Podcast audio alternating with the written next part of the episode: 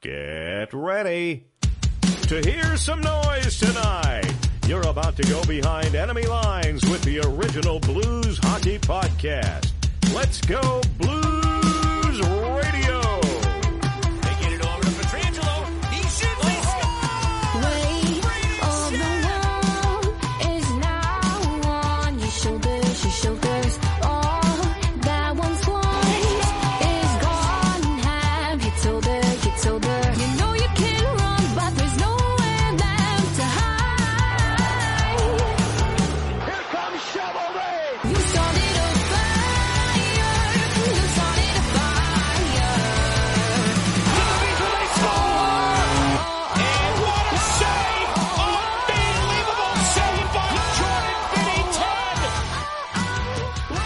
That's right. You are listening to Let's Go Blues Radio. This is season 8, episode 3, franchise episode number 189, the third episode of the Behind Enemy Line series, which has dominated the summer blues podcasts. Um, that's right. We're talking to you, Jason Martine, Chris Frank, Jamie Rivers, Darren Kimball, uh, two guys, no cup fellers, uh, the drop.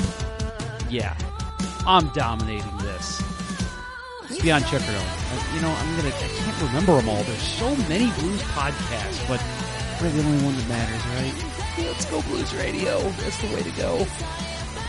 I love you all. Uh, thanks to the Wild and Free for the use of their song Fire. Uh, good stuff, always. And uh, did change it up a little bit this week with the clips, but uh, same idea, same song, so good stuff. Uh, thanks to the Wild and Free, local musicians. Make sure you check them out. Uh, look them up on Facebook, Twitter, and uh, check out one of their shows. Support local music. I cannot stress that enough.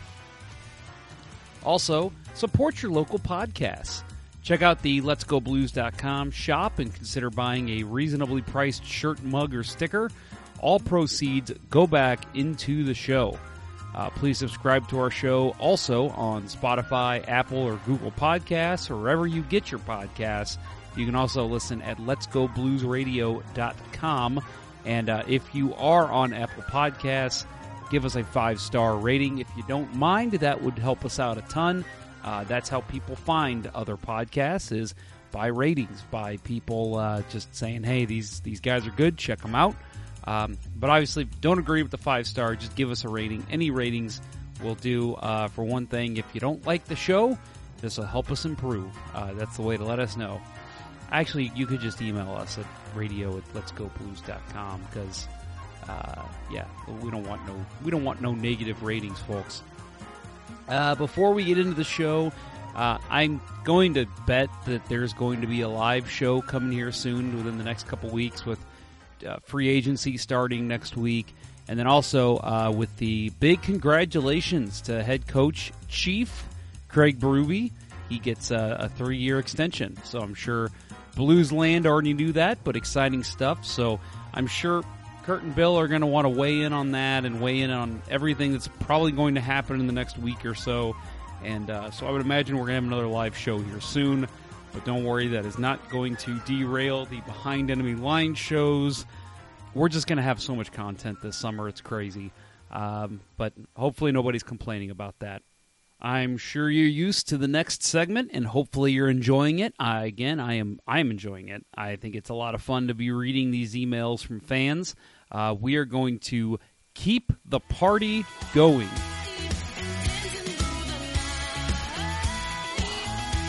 Now, this segment is where you, the fans, or the listeners, fans of the blues, uh, you get to email into us, let us know how the Stanley Cup championship affected you personally, uh, how long you've waited, anything along those lines, anything you want to talk about to, to voice how excited you are about what happened recently with our Stanley Cup champion St. Louis Blues. It's been such a big deal, and it's been fun getting to uh, know some of you by your emails, letting us know your love for hockey, how far it goes, and uh, just just how much this meant to you. So uh, we are going to continue that right now. If you would like to uh, participate in this segment, we've got a couple people uh, also lined up. There's a fair amount of you actually, but as I said, I need 30 of them. So uh, if you would like to share um, we would love to read your emails.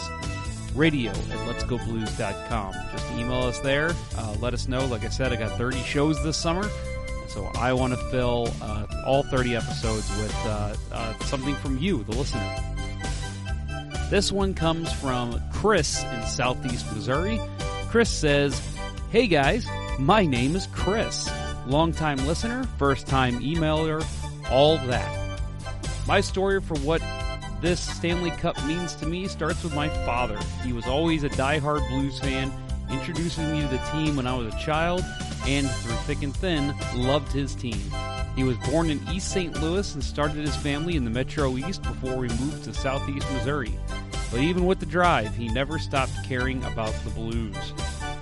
My mom was involved in a terrible car accident, and I remember sitting with him in the waiting room at the hospital watching Blues games the next few years.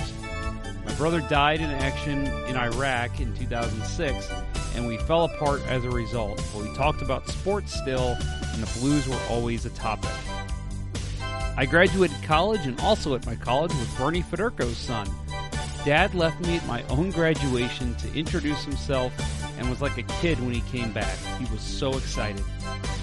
Dad was diagnosed with cancer last fall, and we almost lost him over the holidays. I came home to see him between Christmas and New Year's, and he started going into remission when the Blues started winning. I don't think he went into remission because of the Blues, but they were definitely tied together in my mind. Dad beat cancer. Yes, officially. And on June 12th, a couple weeks before he turned 66, he watched his Blues win the Stanley Cup.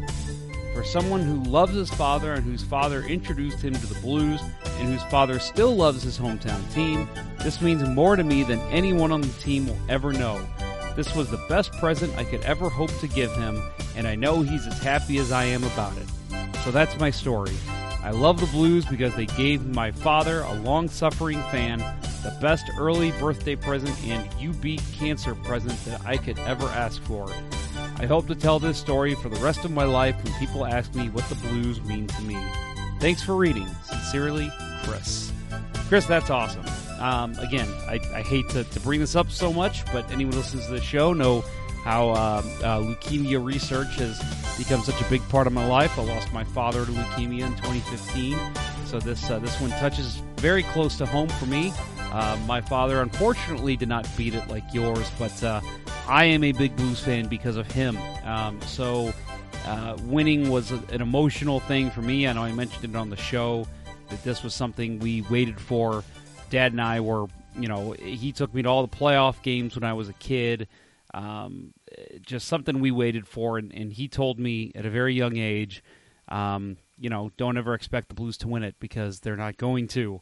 Um, so it was nice to, to prove him wrong. The Blues were actually able to win this, and he was obviously very heavy on my mind when the Blues won this. So, uh, kind of the reason I wanted to start this Keep the Party Going uh, segment because uh, just a reminder to us that uh, there's a lot of fans here that, that, that missed this. They weren't around for this. They haven't, they, they're not able to enjoy this with us. So let's enjoy it for them because uh, this was uh, this was such a, a great thing to happen for our city and such a great thing to happen for the long-standing fans.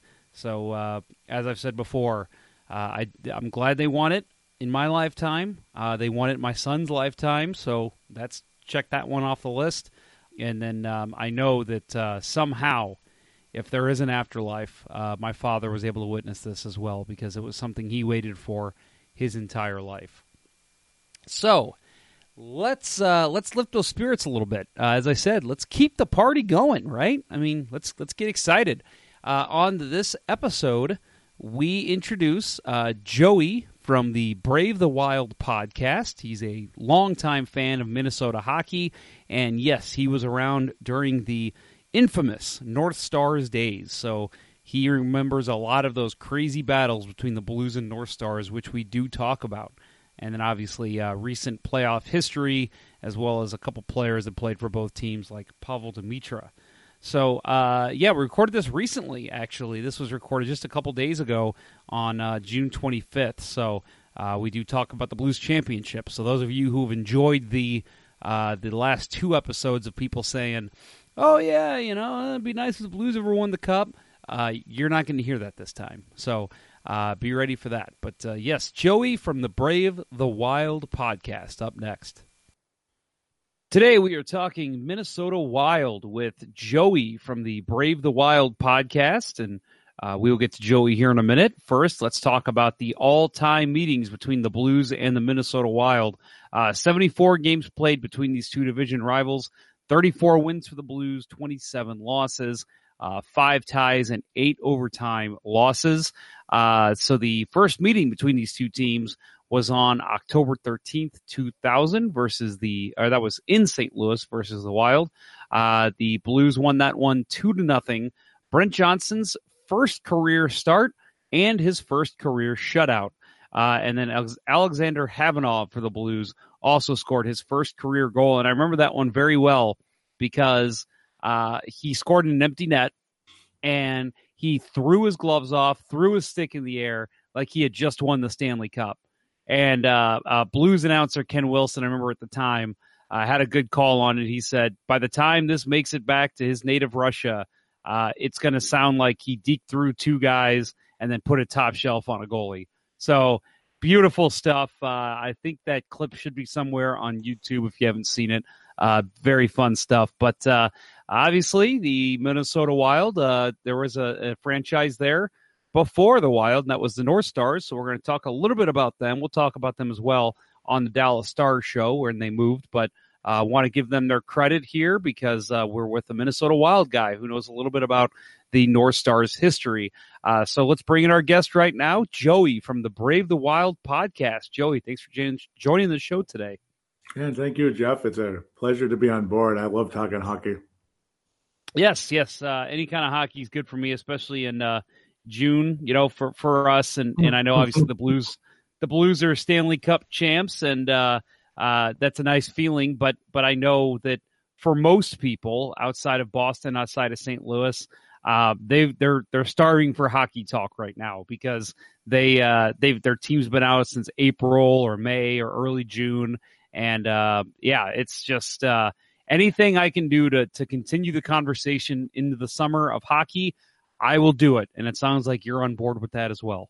Yeah, absolutely. It's just I'm just starving for it, and of course it's been a it's been a very early exit. Uh, we've had six play uh, six straight playoff appearances that weren't all that great. We had one that was, you know, one or two where we advanced, but then of course we ran into the our fellow uh, division rival that kind of chopped us down pretty quick, unfortunately. Yeah. But uh, yeah, we've been starving for something June, May, anything beyond April. Um, if we could sit here all day and talk about any bad blood between the Blues and the Wild, or or St. Louis and and uh, Minnesota hockey fans, but uh, really at the end of the day, I think we can all agree that uh, nobody likes the Chicago Blackhawks. Exactly. No, nobody does, especially when they're when they're winning Stanley Cups. It's pretty sickening to watch. We, I mean, they they started finally getting it again. I mean, I was happy for them the first time only because the the drought ended because it was like, wow, the Blackhawks actually won the Stanley Cup. And then it's like, okay, yeah, you can stop anytime now. Yeah, yep, they kept winning. I, I was the same way. I was happy for them. Uh, yeah, you know, I got some friends that are Blackhawks fans and had stuck through the rough years, and it was just kind of like, man, I feel for you. I hope eventually you'll get to see a, a cup championship in your day. And they won, and it was okay, good, okay, no, never win another one. And then they went and won 2 mm-hmm. more in the next four years or whatever it was, and okay, mm-hmm. you guys can stop now. And, uh, you know, hopefully, Joey, I'll say from a Blues mm-hmm. perspective, uh, hopefully you're saying the same thing about the St. Louis Blues here. uh, about finally winning the cup. Uh, yeah, absolutely. about winning the cup, and then uh, maybe in oh, like yes. you know mm. five years. Oh God, I wish the Blues oh, stop winning Stanley Cups. oh, I see what you mean. Yep, we're gonna we're gonna win so much. We're gonna say I'm tired of winning, right? No, no, I oh I maybe I mean you never know the way they're going with uh, Jordan Binnington. That's that's the difference maker if if you ask me in a lot of ways. I mean you had a lot of those other talented guys, but who Binnington and of course Berube helped a lot too. I would have to say. Oh yeah, yeah. Berube was a big part of it, and, and Jordan Binnington is, was just out of this world. It was unreal mm. to watch a rookie uh, do what he did, and, and we talked about it on this show uh, throughout the whole second half of the season. It's just when is this guy going to fall back down to earth? And felt like he never really did. I mean, this this is Jordan Binnington, and it was just uh, watching kind of a, a a storybook career open and unfold right before our Mhm. eyes. It was uh, it was fun to watch. Yeah, pretty amazing. A, a rookie goalie, like maybe like Patrick Roy back in '86, getting his first cup as a rookie. I mean, that's just a remarkable story. And it's like, yeah, sure, he'd have a little icky game here and there, but there was always the recovery after that. That was the big difference. Like Game Seven, just that's that's what it was all about right there.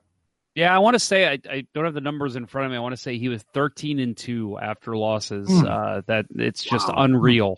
I mean, Wow. you you you Hmm. beg for that from your goalie, and Hmm. uh, the Hmm. Blues Blues have had a long history of rough goalies and and just a, a, a just a, a terrible history of goaltending. Not saying the goalies were bad, just it seemed like guys didn't stick around.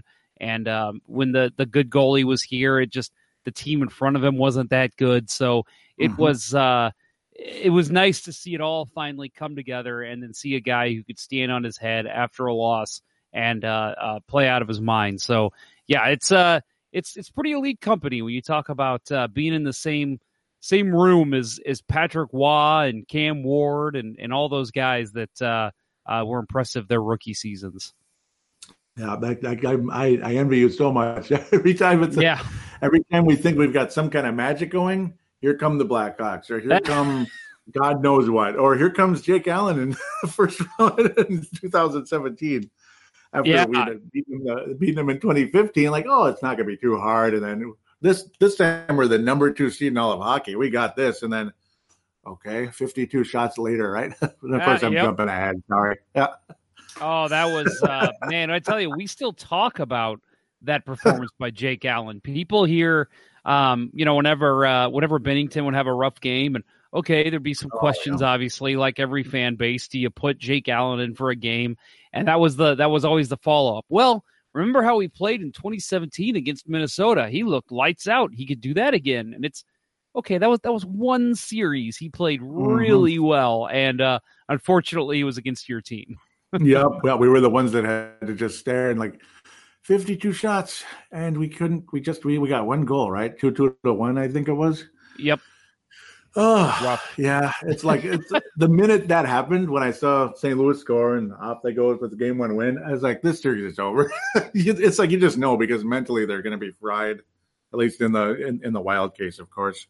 Yeah, no, and that's that's how I think Blues fans felt in 2015 after uh, the uh, the I think the uh, it was a three three two three yeah three two series lead for Minnesota going back to Mhm. Minnesota. I remember Blues fans just okay, that's it. There's like okay, what chance do they have to win in Minnesota? Zero. Mhm. That was the Mm. answer around the town because uh, they just they were a team then, and it's funny to see the obviously the the change now, the the uh, the way that they are able to bounce back after losses. But back then, if their backs Hmm. were against the wall, it was yeah, they're done. There's no way they win this game, and uh, sounds like you you it sounds like Minnesota fans can relate to that. In, in a big way, especially the last couple series here. It's been terrible. Like Winnipeg was, you know, just the last that was just last year. It feels like three years ago. Just you know, you knew you knew going in we're pretty much toast, and then three games later, it's like, yeah, we really are toast. Just series like that. Obviously, Chicago especially. We, we feel all great. Wow, we, we got past the first round again. You know, Dubnyk's doing so well. This was after the 2015 series and it was like just a few minutes in, it's three nothing, and it's like that's that's shades of Game Four against Pittsburgh, I believe, in '91. It was like three nothing before you even blink. Like, oh, Oh boy, yep. Yeah, no, I the Blues fans can relate to uh, the stripes with the Blackhawks. I mean, they they got over the hump in 2016 and beat them, and then uh, Hmm. obviously the next year was the last time the Blackhawks were in the playoffs up to now. And uh, but yeah, the. Blues winning that in 2016, it was hey, maybe they can actually hang with the Blackhawks now, and uh, the Wild's time will come. I think if the Wild and Blackhawks make it into the playoffs, I'm uh, uh, next year. I'm taking the Wild. Uh, so so we'll see. Hopefully. I I hope so. I'm just praying. yeah, it's uh, it's it's been some. Uh, it was a rough year for uh, for the Wild. I know there were some injuries and some trades that uh, were probably disheartening to a certain extent. Um, Mm. But uh, but man, that was uh, some of those teams that this team's had. I mean, you look at uh, the, the the the year with Devan Dubnyk when he first came in. I think it was uh, the talk around the league was this team could go places. What was the feeling like in Minnesota that year? It felt like magic, and it's like this is really, really something. We finally got a goalie. We struggled with Darcy Kuemper. Uh, Bryzgalov had that little run uh, that was against Colorado the year before. Yeah, when we beat Colorado, fortunately for the second time, Game Seven on the road. That was pretty wild, uh, literally. And uh, I'm sorry.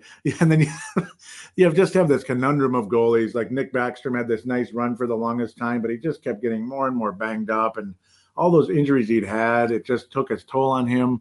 Uh, Josh Harding. Now he he took forever. He's one of those goalies who's in your system for like eight years. He finally makes it, and it's like he's just okay. And then we'd always put him in against Detroit when they were super good. They'd get 40 shots on net and we'd lose one nothing. You know, it's like Mm. really he, he plays so well and we still lose because we don't score at all. And then two, three years later, he was outstanding. And then he gets well, what was it? Uh, MS, Yeah, I think yep. that was what it was. Yeah, and then and then that's it. It's like, ah, he looked like a like an Olympic goalie. And then next thing you know, that was all she wrote because of the the MS. Mm, that's tough. Yeah, I was always a big fan of his. I thought uh, that's a guy that uh, was going to step in after Backstrom was uh, going to finally call it a career, and it was going to be all the Josh Harding show in Minnesota. That's a real shame. Let me ask you uh, an Mhm. interesting question that Blues fans like to have about their team, and, and I wonder if this is something that's come up with the Wild, even though it's uh, it's been a you know a shorter uh, shorter stint in the NHL for the Wild than the Blues. Uh, Mhm. Who's the, in your opinion, who is the greatest Minnesota Wild goalie uh, in in the franchise's history? I have to go with Dubnyk now because he's he's hung around and he's been consistent. It was Backstrom. It it it really was. His numbers were outstanding, and he always struggled mightily in the shootouts because that took over after the lockout, two thousand six, right? Yeah, Mhm. and then when they changed the logo and everything, which yeah, I I don't miss ties. Those usually make me sick. Ah, But uh, obviously, shootouts. There's a cheap factor to that. You could have like the 13th forward be like the hero. It's like yay. yeah, Marek Malik annoying. for the Rangers. Yeah. yeah. yeah. And then there was Er- Erik Christensen, who's like like a Oh. legend in shootouts. And like, wait, who's Erik Christensen again? yeah, a substitute teacher. no, Yeah, right. Oh, that's good. yeah. Uh, so yeah, for Devan me, it's, Dubnyk, it's that's, that's yeah. That's uh Mhm. that's a solid choice, I think. I I know that uh you know people say that uh you know he might uh his best days might be behind him. What do you think? You think he can still pull out a long Stanley Cup run or uh you think he'll still have a good next couple of years in Minnesota? I kind of don't think I, ah, I'm bouncing back and forth on this because he, oh man, he he actually was really good against Winnipeg, and then Chicago just owned him. It was Mm. unbelievable. And then the Blues series, just Jake Allen was so good, it was almost hard to even say. And then by the time that series got to what three to one in favor of St. Louis, after the Wild finally got one win in that series, 2015 or 17, Yep. pardon me. Uh, then all of a sudden he did give up a couple of gaffes in that game. The Wild had to make their little miraculous comeback that, of course, fell short. Uh, I'm kind of questioning. He he doesn't seem to have sustained runs, only like here and there.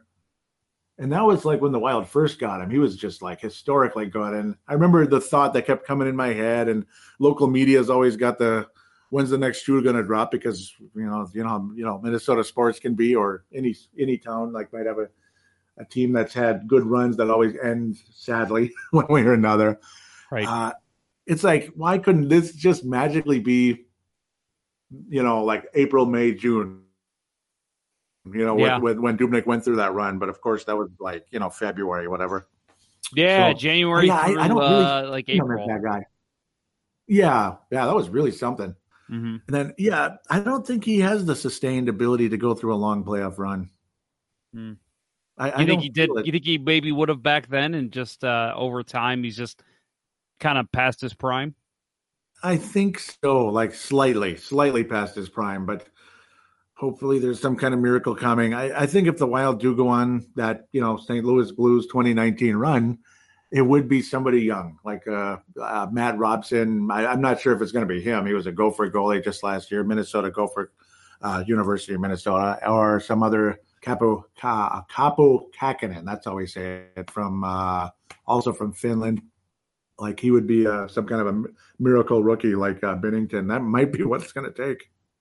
Kaapo Kakinen. Now I am rooting for him to make the NHL because that is a hell of a name. Isn't it cool? Yeah, um, it kept being like. Mhm. oh, go ahead. Go ahead. Oh, I'm sorry. It it kept going back and forth. Like I always thought it was Kaapo. Ka- Uh, well, whatever. No, I'm going crazy. Kaapo Kakinen, Oh uh, my. Kakinen, uh, Kakinen, and then they switch it over to the opposite, Kaapo Kakinen. So I guess it's Ah. Kakinen now. It's confusing, but I guess that's what it is. Oh, By the time this episode airs, it's going to be like Jim Thomas. yes. Yep. Or Scott Pellerin. No, I'm kidding. Scott Pellerin. Scott Pellerin. Uh, Yeah, it's Mhm. funny that you uh, obviously you mentioned Scott Pellerin for a reason. Blues fans remember him very well. Um, That Mhm. was uh, one of the players taken. So that was the same year as the Atlanta Thrashers came into the league, correct? Uh, right after, because I remember that right whole. after. Yeah, it was the whole like Nashville '98, Atlanta '99, and then Minnesota Columbus in 2000. if I remember Columbus. That's who it was that came in the same same year. Yeah. So uh, that was an interesting expansion draft because um, basically teams were exposed to both teams, and you could select two players from a team, but that means that like Columbus couldn't get a player from the Blues. So the uh, the Wild ended up taking Mhm. two Blues players, and Jim McLennan, uh, the goalie, and Scott Pellerin in the expansion draft. Uh, McLennan, uh, it kind of felt like maybe he was going to be the starter there. There was some talk. I remember that year that is McLennan leaving the Blues to be a starter for the new expansion team. He kind of ended up being the 1B starter with uh, Manny Fernandez, another uh, pretty solid goalie in Minnesota history. Uh, but McLennan, unfortunately, just a, a rough first year, as all expansion teams have, unless your name is the Vegas Golden Knights. Uh, he went Mhm. five, twenty-three, and nine. But really, his numbers I thought were impressive, despite only having five wins, a 905 save percentage and a 2.64 GAA. He ended up moving on the next year, but uh, I'm sure that there's going to be a statue erected one day of Jamie McLennan right outside of uh, Minnesota's home arena. Yeah, Xcel Energy Center. Yeah, maybe. no, if it, yeah, with the the goalie, yeah, like I was like the goalie's history has been so up and down. I won't say we've struggled that bad, but he's still, yeah. I mean, he's he did start the first game, didn't he? Yes, against uh, Anaheim Mighty Ducks, as they were still called. Mm-hmm. I know people like to go back and forth. I still like Mighty Ducks, I guess, even though we don't want them to be very mighty. But, uh, but McLennan was kind of inconsistent, but then when he was good, he was really solid. He he really it's- was, but yeah, That's how he was in St. Louis too. It was uh he you know Mhm. there'd be games where he'd go on a tear. It'd be three four games, and it's okay. McLennan's going to challenge you know Grant Fuhr, Roman Turek, whoever it was Hmm. for the starting job, but then he would fall for Hmm. two or three games, and it's just he was a very inconsistent guy. yeah, he'd, he'd, he'd have these gaffes, uh, like five six goals. I remember the first ever Wild win against Philadelphia. I think it was, if I remember correctly. Uh, the Wild finally started scoring goals because that was obviously you know the expansion team, and certain guys like Wes Walz started finding the back of the net. McLennan led in some weird stuff, like the puck is just rolling. He's just kind of moving his stick back to get it in position, and the puck somehow found its way behind the stick, and, and it went in as he was bringing the stick in. It's like, huh? So that was well. We got our first win, but it was an ugly six to five win. I, I can't believe I still remember actually, but I suppose I should because it's our first ever win. I wish I could remember the Blues' first win, but I was not around yet. So Yeah, that's the good old days, the late '60s, right? That's right. That's right. Uh, Yeah, So you mentioned you mentioned that first year that the Wild had trouble scoring, but uh, Scott Mhm. Pellerin, you mentioned him, and I'll admit when I was looking up uh, stuff for us to talk about on this episode, I had no idea that he was the leading scorer for the for the uh, Minnesota Wild in their first year. Thirty nine points in his first season. He didn't even play the whole year there. He ended up getting traded to Carolina uh, toward Mhm. the end of the season. So he ends up uh, being the leading scorer again. I'm sure there's going to be another statue outside the Xcel Energy Center. There, there should be. He was quite the hero that year, and I loved him. I loved him, and it was so sad because he went on to was it Dallas the next year or two, and it was like eight points in seventy games. Like it was like ah, that that was sad. I was like he did so well here, and now he's just buried again. But I liked him. I liked him a lot. Yeah, he came back a couple years later for the Blues, and, and I remember people Oh, being yeah. excited. Oh, they got Pellerin back because he was on the Blues' top line with, um, I believe it was Turgeon and Young uh, before the Wild took him. And, you know, so he came back here, and, and uh, you know, I remember people, it's like people on the radio saying, don't get too excited. He's not the same player. And uh, Mhm. he was not. I mean, he wasn't, uh, he was never like a prolific scorer, but he was a guy that, you know, you could rely on for 40 to 50 points if you needed it. And uh, yeah, he he uh, he kind of fell off quick there, but I guess we kind of we kind of see that in the NHL uh, as as guys age and move teams. Yeah, for sure. And guys just, you know, like as they say, they age, that father time's undefeated, all that. And guys kind of lose fa- they they lose favor. And next thing you know, they're at the end of the bench or in the press box, I guess, or should I say bottom of the fourth the, the, the fourth line, barely getting in the game. Right. So, Mhm. uh, so moving forward with some of this history, we've talked a little bit already about the 2015 and 2017 playoff matchups. Um, Mm. One of the things I wanted to ask you about, so you, you know, you've mentioned, and I'm sure a lot of Minnesota fans uh, recall the uh, the Jake Allen in 2017, the guy that posted a 956 save percentage, um, only allowed eight goals in the series in a five game win. I mean, he was phenomenal, and that was when. Blues fans really started thinking, okay, this is the guy. This is the franchise goalie that we've been looking for. And uh, obviously, things have changed since then. But um, when you Mhm. see that Jake Allen and you think back to 2015, um, uh, not that Allen was terrible, but um, back then there was a lot of talk of you got to play Elliott, play Elliott because Allen is not the guy. Um, and he started okay, but then as the series went on, it, uh, to me, he started to look a little tired. Um, so you mentioned that when the 2017 playoffs came around, uh, Minnesota fans were saying, "Hey, we already beat these guys. We just got to beat them again." Um, But Mhm. then Jake Allen stands on his head. I mean, what what was that like as a fan of the of of your team, the Minnesota Wild, to see basically two different goalies in net, although it's the same guy, just uh, two years apart? Part of us was almost like that figures, but you know, like uh, John Sebastian Giguere, the playoff run back in 03, it was similar like that, where the game went on forever. Nothing, and I mean nothing went in, no matter how many chances we had, good or bad, nothing went in. And it's just like a miraculous stops, like the stick comes in at the last second or whatever it was, like with Giguere. But it kind of like it it figured, but at the same time, it's like, are you bleeping kidding me? And of course, a certain head coach who well, I mean, a, a guy who might be underrated a bit because he always seems to find a way to get out of the first round a bit. A certain head coach who beat the Blues as the Wild coach and then beat the Wild as the Blues coach, which is really funny in that two year, uh, two to three year span there. Hilarious when you think about that. Um, the thought process was like, I, again, like you got to be bleeping kidding me. It's by far the best Wild team of all time. We have this coach who was established. His game seven history is well noted as well. Unfortunately, though he has won one, I believe, one or two game sevens. Bruce Boudreau, of course. Uh, but it, it, it, it literally was just kind of like uh, that's Minnesota for you. Like we finally have home ice advantage. I mean, the Blackhawks just got beat by Nashville. That was insane. We have the home ice advantage throughout the playoffs all the way to the cup, and we, we're not going to win anything here. That was a very depressing feeling. Yeah, I bet. Um, no, that's. I mean, that's how it's been for Blues fans too. We've seen uh, some Mm. pretty insane goalie performances, uh, defensive performances. I mean, over the years, the Detroit Red Wings sure handed the Blues a lot of uh, uh, trouble in in the playoffs, and um, you know, don't even want to talk about certain plays that seem to come up on this show every time, uh, Mm. including Steve Yzerman.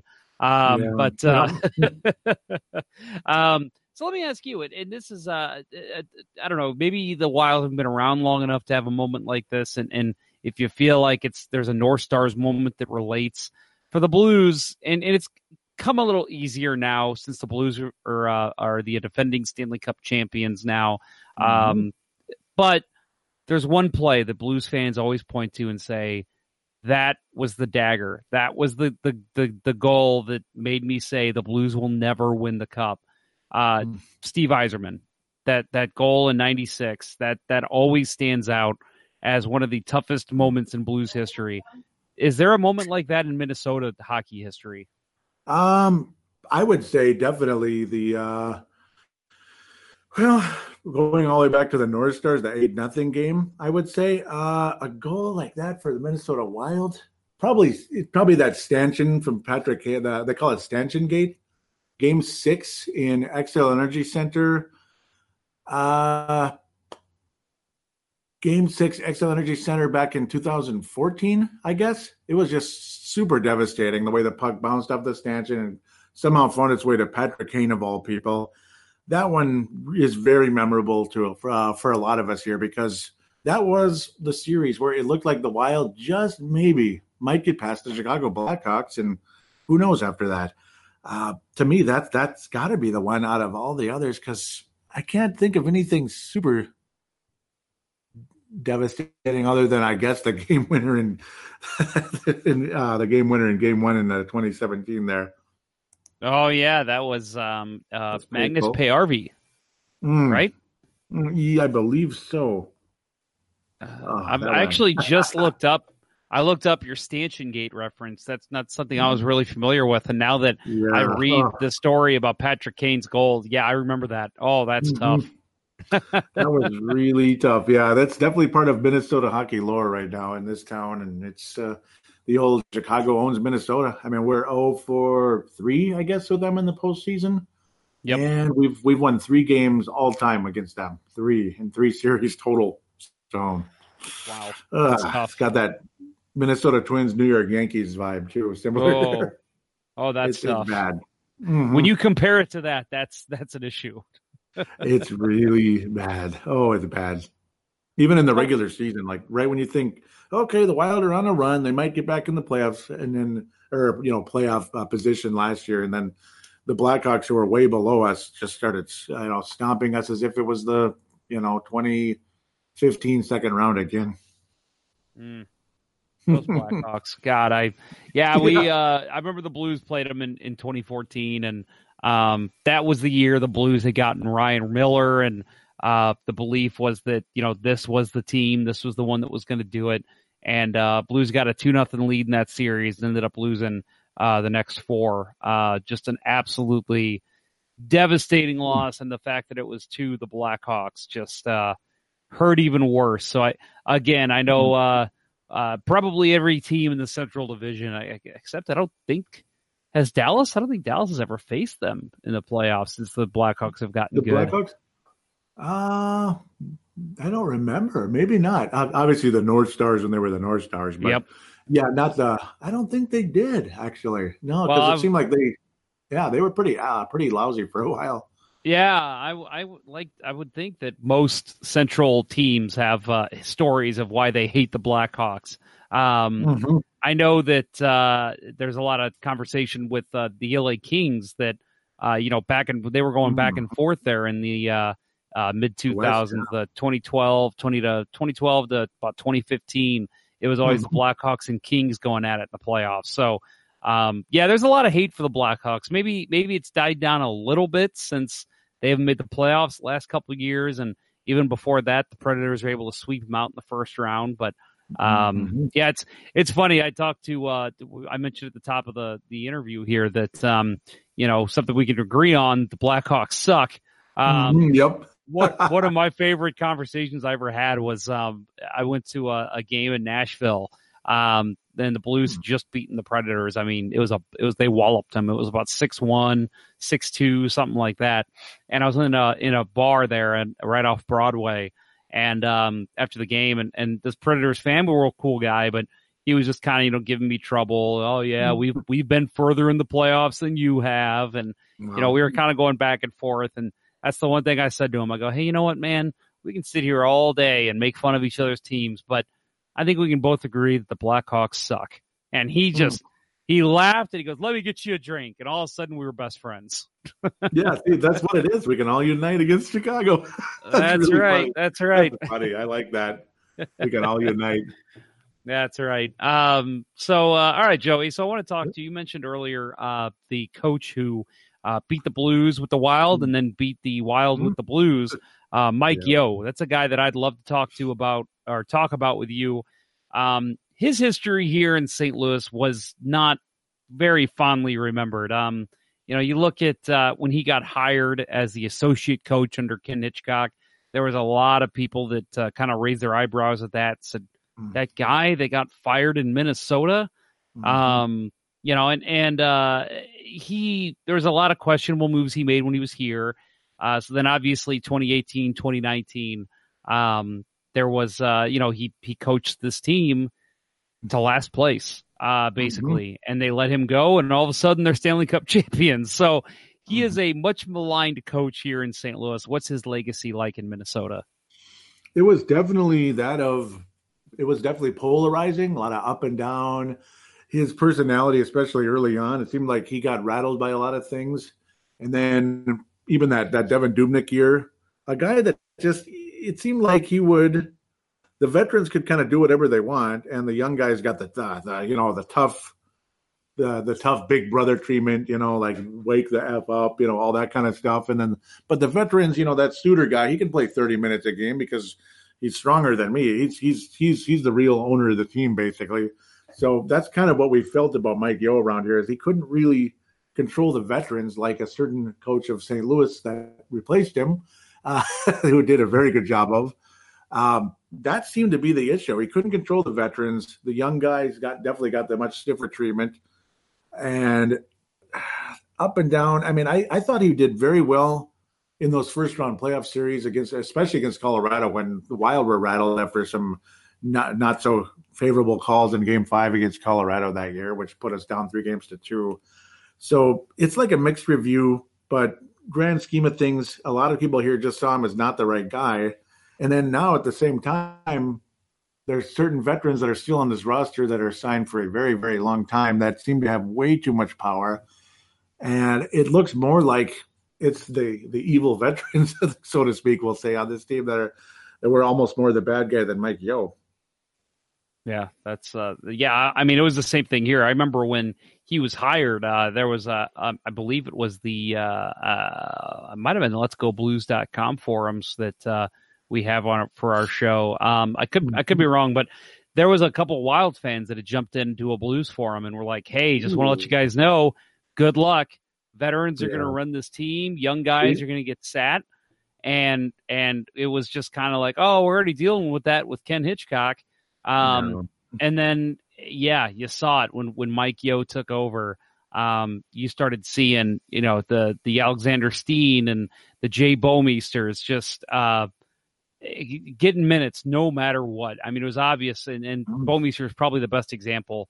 Uh, Bouwmeester was hurt and should honestly, and I think he would even tell you now, probably should not have been playing, and he was still getting rolled out there 29 minutes, 28 minutes a game, and it was just Mm. he was clearly not the same player that the Blues had acquired a couple years earlier, but he kept going out there because he was the veteran.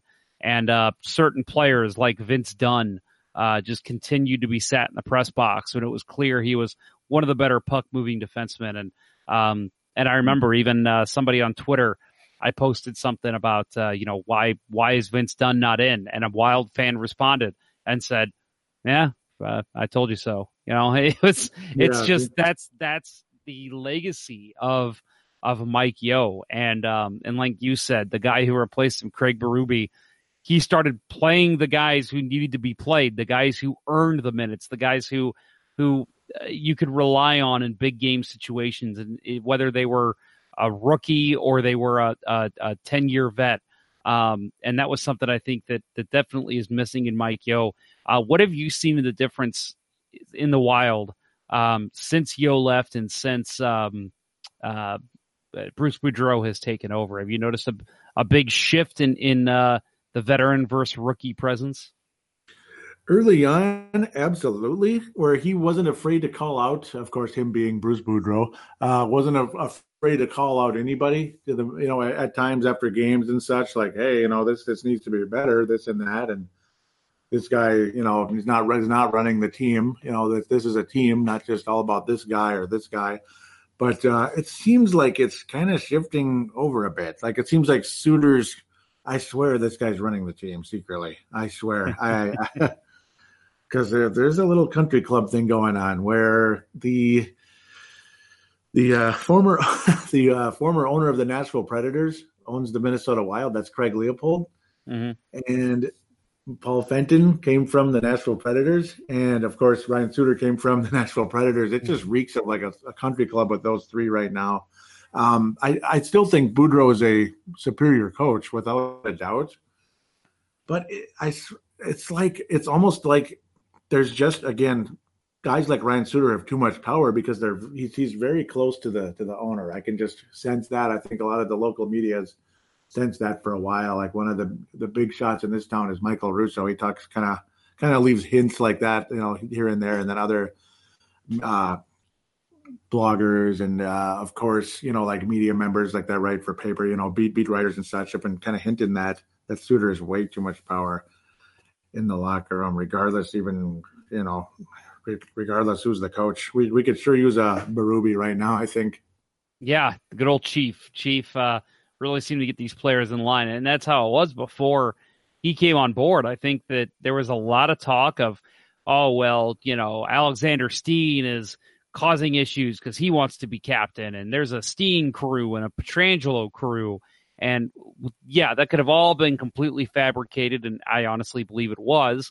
Um, but then the minute Mm. Berube takes over, those those are gone. You don't hear those rumors anymore and all of a sudden, what do you know? The team starts winning. So um, i- it's it's amazing how a coach can command a locker room and um, how it, how much you know. You think about these guys as adults, you know, and there's a lot of times where you know a team doesn't look motivated for a game, and, and people get mad and say, "Oh, well, obviously the coach isn't motivating them." Well, to me, they're grown ass men. They should be motivating themselves for a Tuesday game in November.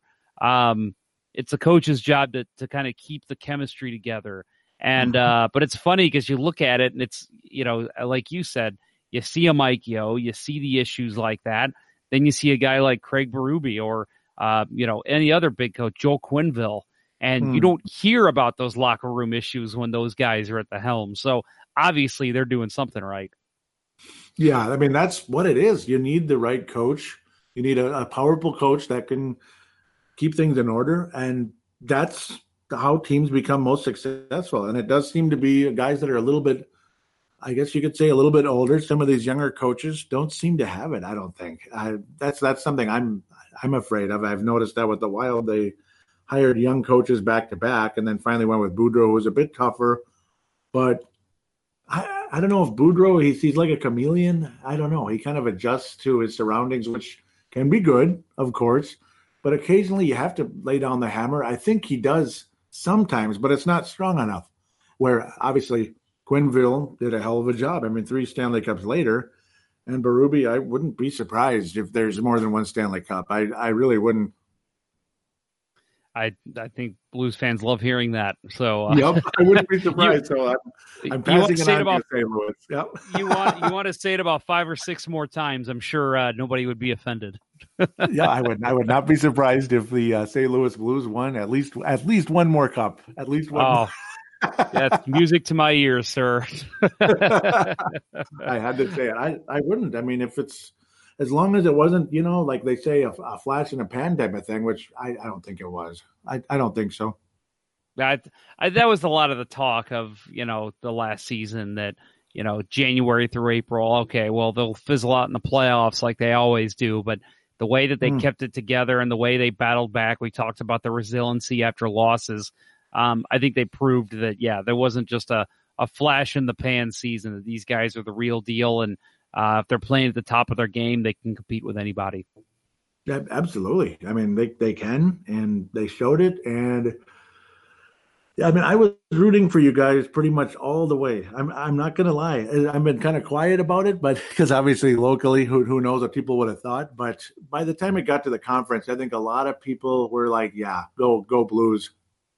It was interesting to me talking again. I I have a couple of friends that are Blackhawks fans, and then obviously people on Twitter and Facebook that I've seen.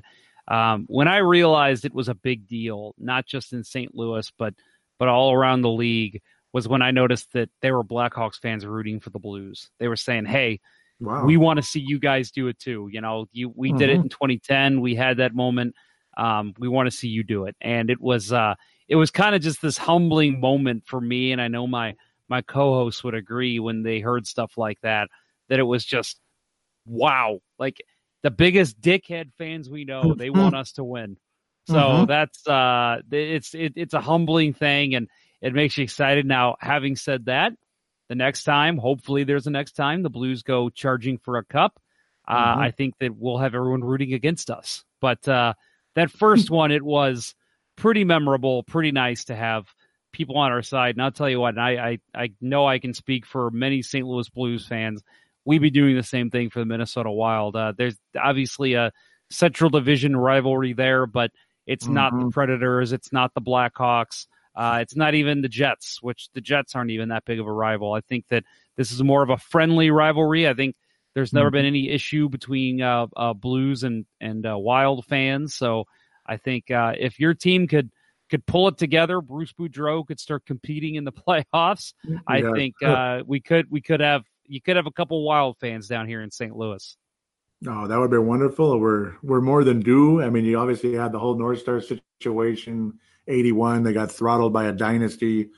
Ninety-one, kind of another dynasty that was a little shorter lived, but you're going against probably the best player in the world at the time, and uh spectacular goal he had in Game Two of that finals. I mean, it's stuff like that. You know, it's memorable, but it's it's sad, and you're left with that empty feeling. Um, and it, it's amazing how St. Louis started out. You know, the way you guys started out. Your uh, basically your history going to the Cup Finals twice. I mean, that's kind of cool. And then how long it took to get back. And so, no, I mean, I appreciate any any support we can get out of St. Louis if the Wild finally do want to go on some kind of a run.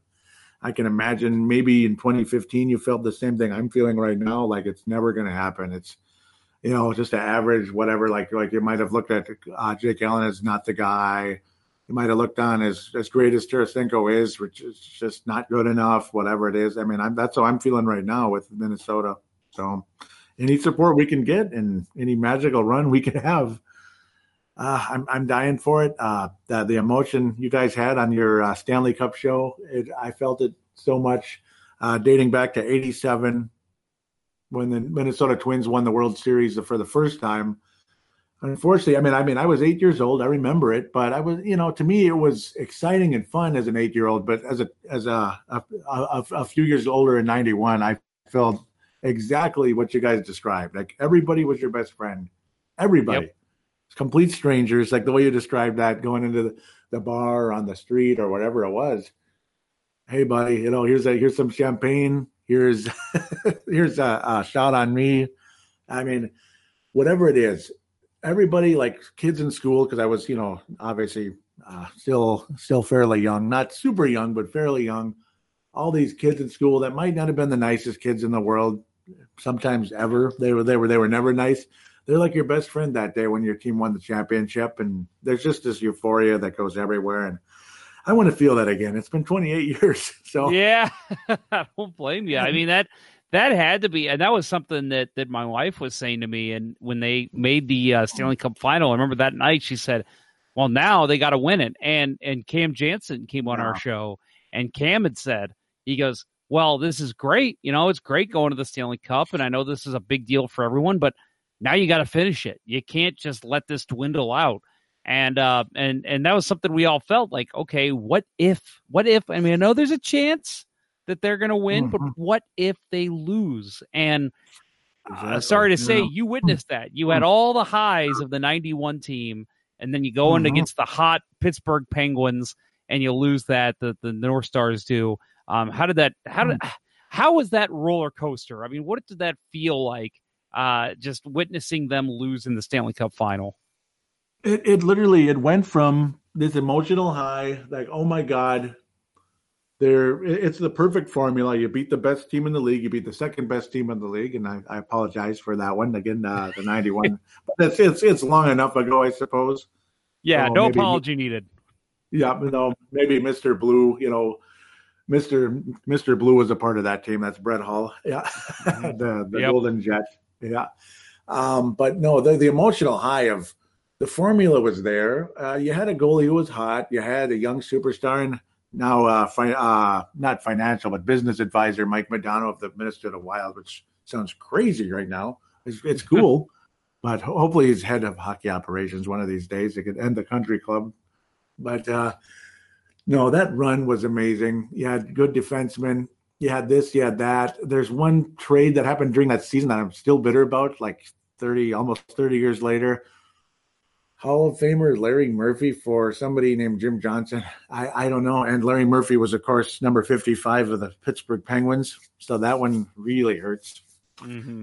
Um, but no, the emotional run, and I'm going all over the place because there are so many things to talk about with that that, that playoff run. Uh, you go against the defending Stanley Cup champions, former dynasty Edmonton Oilers. Of course, no more Gretzky, but they won without Gretzky the year before. Mm-hmm. You beat them in, in just five games. It's just unbelievable. And then, of course, you're going against the best team. Your emotions are high. You win game one again. It's like, okay, that's exactly what we did in all the previous series, regardless. If we can beat the Blackhawks and the Blues, I think we can beat this team with this cute little logo. And game two was what it was. It's like, yeah, we always win game one, always lose game two. But then when you win game three, regardless if Lemieux was out with a uh, back pain or whatever, oh my God, we are going to win. And we're up two to one, just like every other series. Now we just win game four, and maybe we'll close it out in, in game six.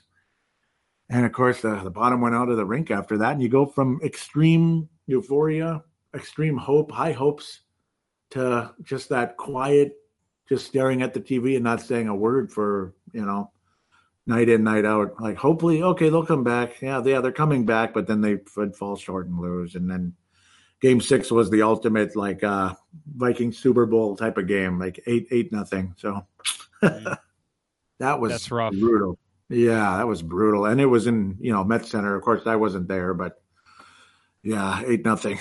Did you uh did you watch the whole game or did you turn it off? I I kind of walked away and came back and walked away and came back and that type of thing. Mm, that's rough. Kind yeah, of I- left it on, but didn't yeah.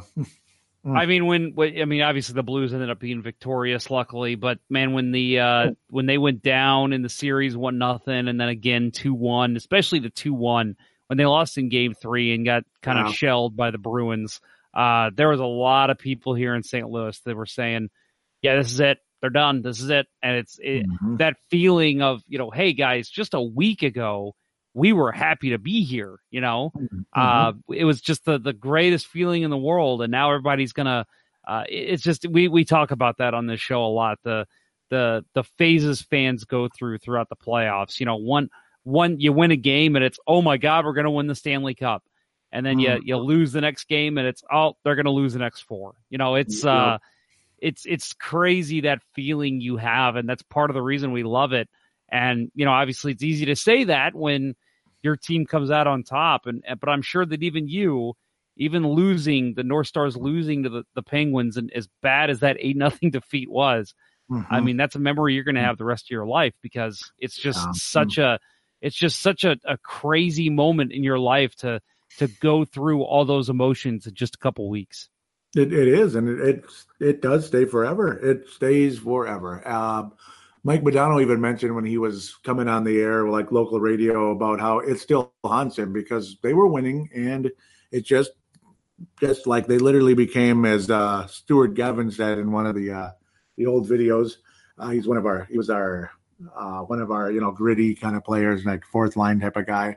Uh, he said basically they were the reciprocal of the teams they played in the previous rounds where they were getting frustrated, they were taking penalties and all that rather than the other teams were uh, against the North Stars. So it uh, it still haunts them to this day. Like you, you feel so good, and then it just goes it just goes away in three games like that.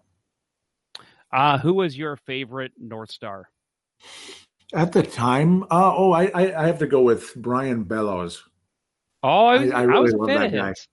Yeah, he was really something. I he he just found a way to score, like by the bottom of the net, regardless or bottom of the net, back of the net. I'm going to the wrong sport here, but yeah, that's uh that's so- something quite different. But um no, it was uh he would just find a way to score, whether it was a pretty goal or you know just close up to the, you know, right in front of the goalie, whatever it was, those those those juicy, those juicy, gritty goals, one way or another, he'd find a way. But he just had that ability. And way back, you know, before my time, he he, even had a 50 goal season in the early 80s. He was a really dynamic player back in the day. Um, so I, I would say my favorite North Star of all time has got to be Basil McRae. Oh yeah, yep, yep. And I, yeah, and he went to the Blues later. Yeah, very Yep. physical guy. Physical Yep. guy. I was a big fan, of his, especially his cameo in Mighty Ducks. Yep, yeah, that was cool. how, how did he say that again? He said, uh, "Hey, Ducks, listen to this guy. He knows what he's talking about." Yeah. I love that. oh, that's great. Um, Yeah. I, I have one more Irish question. Canadian. Yeah. I have one more question for you, uh, J- Joey. I wanted to ask you about um, a player that played for both of our teams, a guy that um, he was only there for two years for the uh, for the Wild, but he's a guy that uh, again people here in St. Louis just absolutely love. That's Pavel Demitra.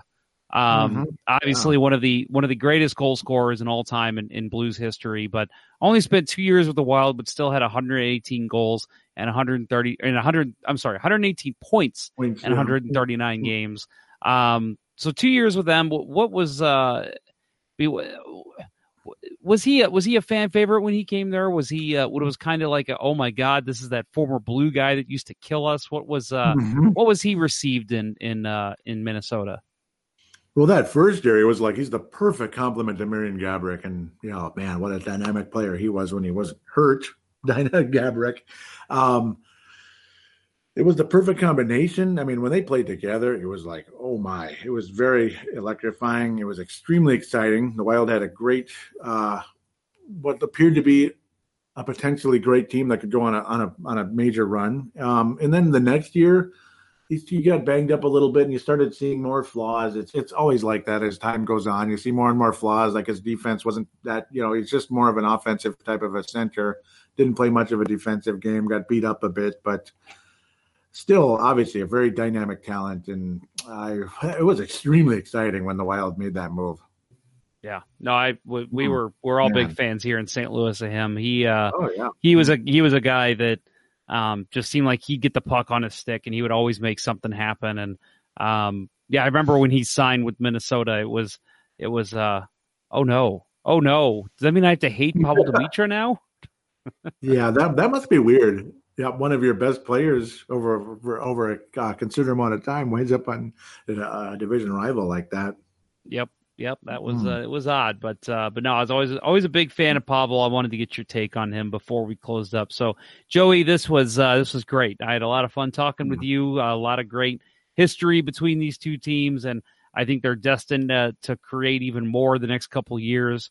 Um, but uh, Joey, I, I Brave the Wild, the name of your podcast. I wanted to uh, give you plenty of time here to to plug your show and and obviously to um, uh, tell our listeners how they can find you, how they can interact with you on social media, and where they can find your show. Well, ultimately, of course, there's uh, Apple Podcasts, Google Podcasts. Those are, you know, luckily they mirror each other. So, I think, like as, as you probably already know, and any show you put up, they go to both, which is great as long as it's uh, the right, uh, the right uh, RSS feed, all that. But that's Right. too big of a big of a problem. Um, so yes, it's Brave the Wild uh, at Brave the Wild for Twitter for Facebook you can pretty much just look it up and if you ever get a, a choice between page or group always pick the page otherwise if you want to go by the website itself or the actual like uh, link or whatever it's facebook.com forward slash brave the wild dot minnesota because for some strange reason brave the wild's out there on facebook i'm not sure what it is but so you have to go dot minnesota i just say search for it uh, other than that those are the two uh, uh, social media links I, I, I can come up with. Otherwise, yeah, you pretty much just find it on uh, Google and uh, Google Podcast, Stitcher, and of course Apple Podcasts. Uh, again, I've been doing the show since 2008, so I'm old school. Of course, yep, this show's been around since uh, 2011, right? So Yeah, 2011. Blues, Yeah. yeah, yeah, it's an Yeah, awesome it's funny because mo- most most people we talk Mhm. to, they're always like, you know, oh, yeah, we've started, you know, two, three, four years ago, and and so it's always Mhm. like we're always the elder statesman in terms of of the shows that we talk to. You might be the first one I've talked to that started. I mean, three years before us. That's impressive. Yeah, thank you very much. It's been a it's been a run. It's had its ups and downs. Uh, the early years were small, very small numbers in the early years, but it's gradually, very gradually picked up a bit. Maybe just I got a little better. I don't know, or people finally heard of it. I have no idea. Like buried under the forest of podcasts out there, and that are you know obviously been around for a while, but luckily I've been I'm I'm I'm one of the old timers, and uh, this show I can tell you guys do an awesome job, Jeff. You you uh, you really do, and I love the emotion and passion you have for this game. Oh, I really appreciate that. Yeah, I mean, we're all guys that we've played the game uh, for. I mean, for as long as I can remember, I've played. I know Kurt and Bill are the same, um, and uh, you know, just as I've as you heard the story, my the first time I ever fell in love with hockey was because of Jeff Brown meeting me at a venture of all places and uh, Hmm. giving me tickets to the game. I mean, it's uh, st- it's it's stuff like that, and it's probably you know you talk about the the people involved in this game, the players, how you always hear about how uh, NHL hockey players are just the best athletes there are, the best pro athletes, and um, Mhm. I think that's what attracts so many of us to the game is that uh, they're relatable guys, and it just makes us want to be around the sport more. So it makes it very easy to be passionate about it, and I can tell you are too. So it's always fun. Yeah. you know, it's it's funny because we always talk, uh, you know, to, to people in Nashville or or uh, Chicago, and you know, or, or I, I always ask them, "Are you from Chicago? Are you from Nashville?" Yes, Hmm. yes, I'm from. Okay, well then that's okay. As long as you're from that area, you're allowed to be a fan of them. Um, Mhm. But uh, no, with you, it's uh, I can tell you're a passionate Minnesota guy. You love your Minnesota hockey, and Mhm. um, a lot of fun having you on. This is uh, this has been a great time. Yeah, thank you. It's been an absolute pleasure. I, I'm I'm honored that you that you chose me out of the uh, group of wild uh, shows out there. Yeah, there's a couple of you, but um, but no, you uh, Mhm. you you came recommended, so had to Oh, had to go you. with the guy. I believe it or not, I actually trust the Teal Town guys. I don't know why. Oh, nice, nice. Oh, after the Western Conference Finals, right? Yep. That's right. Oh, yeah. man. Kid- kid- well, they did Oh. send us beer because they lost, so we'll we'll we'll we'll say Oh, some yeah. nice things about them. Oh yeah. Oh, that's cool. So so they they're the ones that that recommended me, huh? Oh yeah, yep, Oh, yep. that's They, that's uh, awesome. they're good dudes. They're very good guys.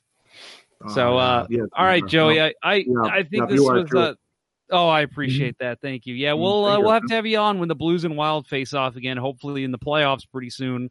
Uh, we'll have you on and and we'll uh, we'll do this again. I appreciate you coming on. Absolutely. Thank you so much, and we'll talk to you then. Well, big thanks goes out to Joey, um, big longtime Minnesota fan. So it's nice getting to not only talk about the Wild with him, but the North Stars days as well. Uh, we're going to close up the show now, so I want to mention if you want to follow any of us on Twitter uh, from Let's Go Blues Radio, of course, follow the show Twitter at LGB Radio. Kirk Price is at Kirk Price. Bill Day is at Billy Blue Note. And Jeff Ponder, myself, can be found at jponder94. And we probably don't say this enough. If uh, you like to find us on Facebook as well, um, I know we we are friends with many of the listeners of the show. So uh, find us on Facebook if you like, and uh, we can definitely be talking some blues. Our next episode will be Monday, July 1st. And as I said, next week there might be a live show at some point, but uh, one of these, the Behind Enemy Line shows, we will have one on July 1st. Jarrett Book of the Habs Eyes on the Prize website, their blog uh, about the Montreal Canadiens. He will be on. We talk about a lot of the old days, and then um, obviously a couple uh, uh, players that uh, played for both teams and trades and, and all that. Yaroslav Halak is is definitely a something that's mentioned a lot. So uh, yeah, so stay tuned for that one. That'll be on Monday, and as I said, there may be another show, a live show next week. Not sure about that, but I would imagine if not next week, the week after. We'll see what the Blues do in the coming days. So be ready for that. Otherwise, uh, Monday and then Thursday, the 5th, July 5th, we will have an Edmonton Oilers show. So next week is Canadiens and Oilers, an all Canadian week. Uh, so thank you for listening. That'll do it for this episode. Until next time, everyone, let's go Blues. Play Gloria all summer long. Thanks for listening to the Hockey Show Blues Report of the Week. Have a great day.